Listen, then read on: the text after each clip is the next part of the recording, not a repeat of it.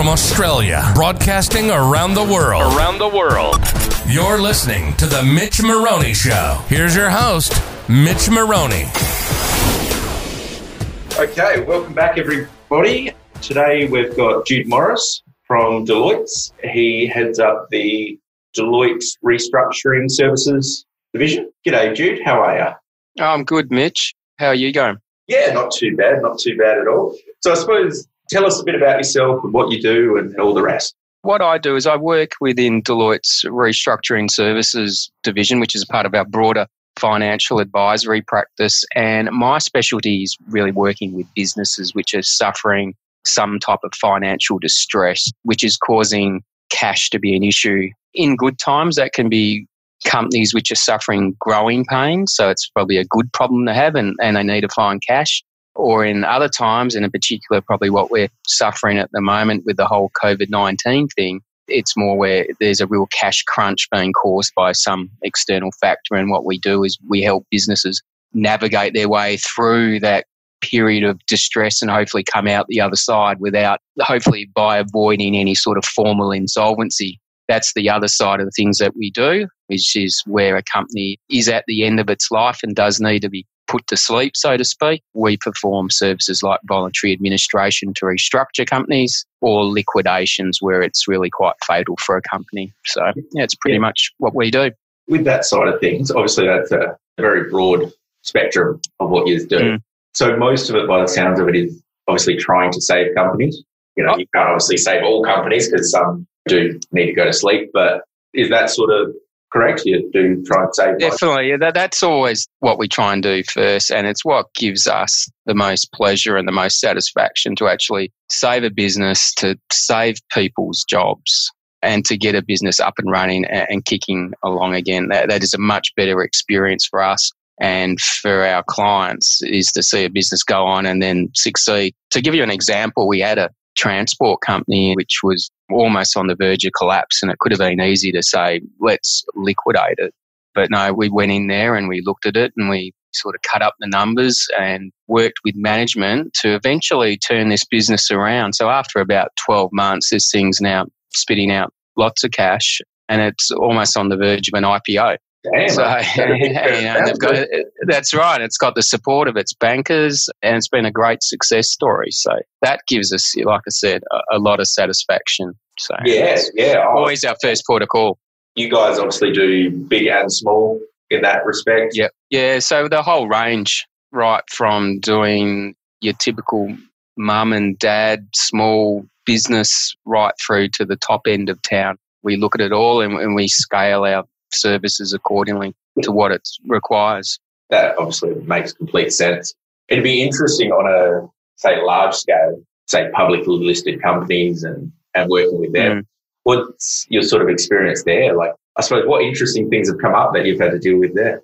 Well, I guess at the moment, Deloitte is engaged through our Brisbane offices. We're the administrators of Virgin Airlines. That's probably the biggest insolvency that's happened to Australia in the last 20 years, maybe probably the biggest since, you know, the last airline to fall over, which was Ansett. So that's been sort of some incredible long days in trying to keep airlines up in the air and having midnight phone calls with caterers in Los Angeles airport to make sure there's going to be food on planes um, and talking to fuel companies in Hong Kong to make sure planes are going to get fueled. Funny, I guess that's you. Think of that other stuff. You think obviously the plane in the air keeping it going, but you do need that's right. Like you need fuel in the plane. You need all of those other. Yeah, and that's why you got to sort of keep people happy. But dealing with sort of the listed company side, yes, there's a bit more sophistication there, and, and the data's can be easier to get. Not always. Yeah. We've come across listed companies where you just wonder how the hell do you know what's going on because their accounting is just terrible. Yeah. But generally, the numbers are better and there's a few more systems and processes. I guess the thing with public companies, you're just dealing with a lot more stakeholders in terms of regulators and lots of shareholders. Any horror stories of stuff that you've had to deal with there? Oh, horror stories. CEOs being fraud and stealing all the money and running away?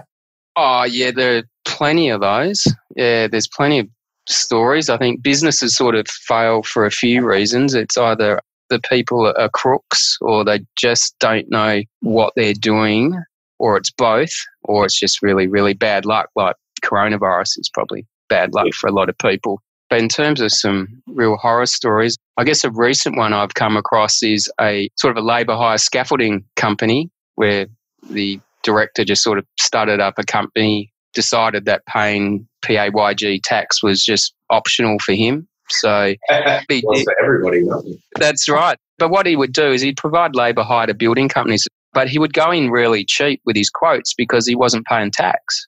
Totally unfair to all the other good businesses which were paying their tax. So he was effectively 30% less and not paying GST. So now he's probably like 40% less than his competitors. And the yeah. ATO had allowed his debt to run up to about $1.5 million. That's a long time to let it run to do that. And oh, that is right. You just couldn't compete.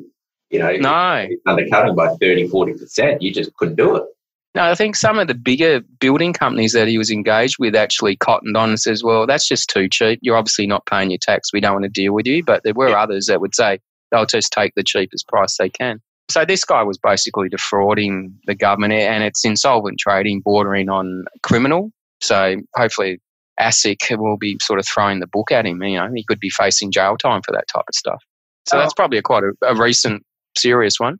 Is it very often that ASIC does have a good crack? Ah, oh, it's got to be in, you know, they've only got so finite resources. They don't have a lot to share around. So they want to get the bang for their buck. So it will be the high profile cases yeah. where there's lots of creditors affected or lots of employees that have lost their money.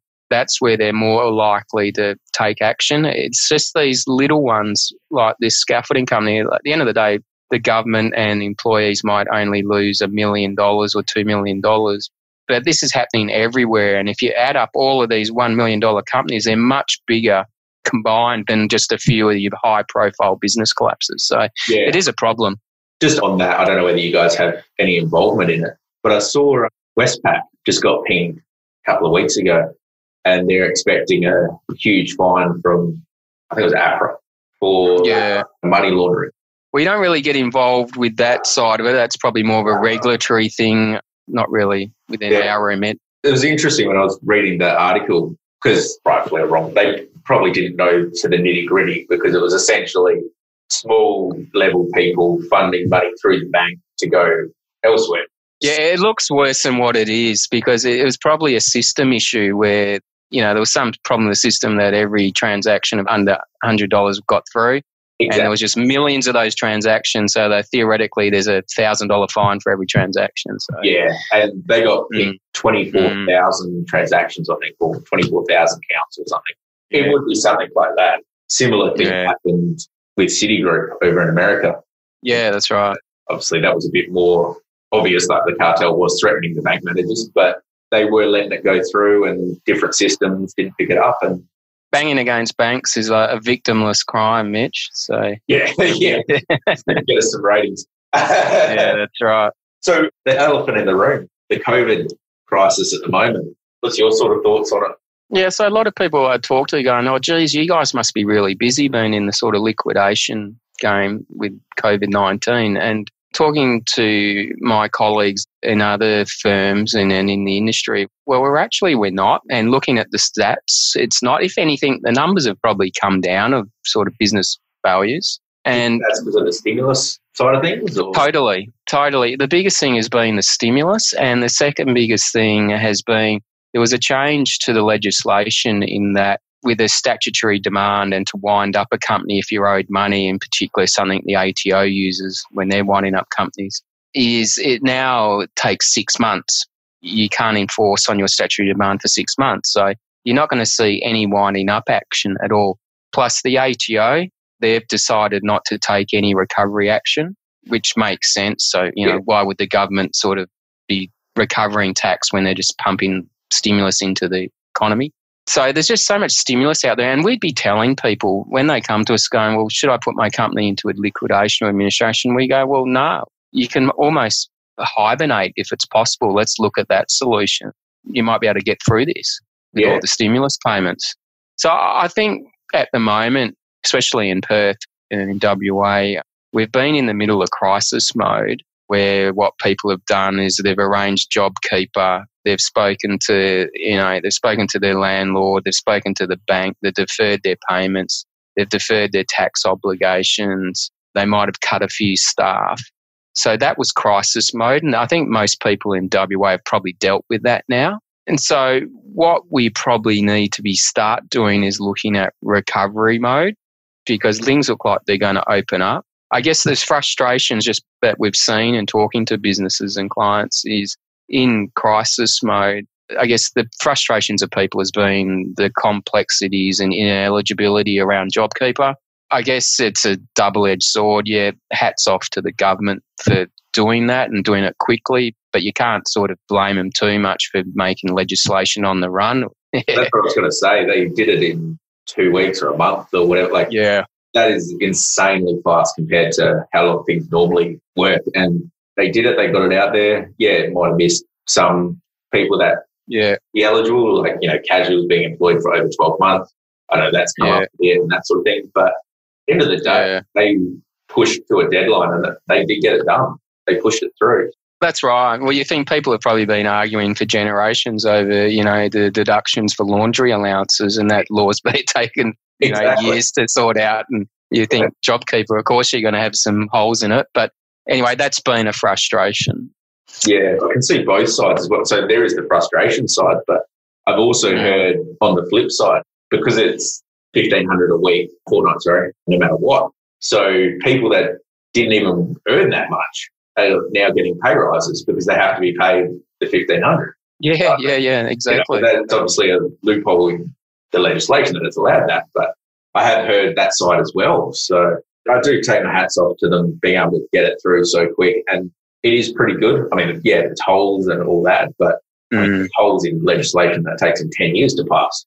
Yeah, well, the alternative was just to sort of get a plane and fly across Perth and just drop out $50 notes because that's really what they're trying to do. Is just Yeah, get money pretty- out there circulating. And this is just the easiest way to do it. Yeah, and I think the fact that they linked most of the incentives to employment, I think that was a good. Mm. So yeah, Keeping businesses alive. up, but Yeah, have Definitely. to keep their employees because there's no point, say, keeping a business semi alive, but Mm. employees have to go on the dole and it just doesn't work. You know, at least it's keeping the money flowing. Yeah, no, definitely. That's a really key part of the initiative.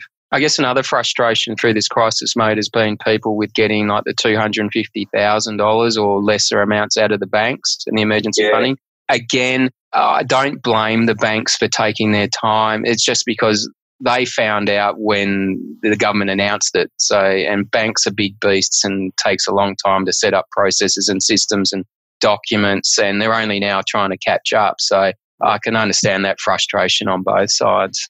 Trying to turn around an aircraft carrier.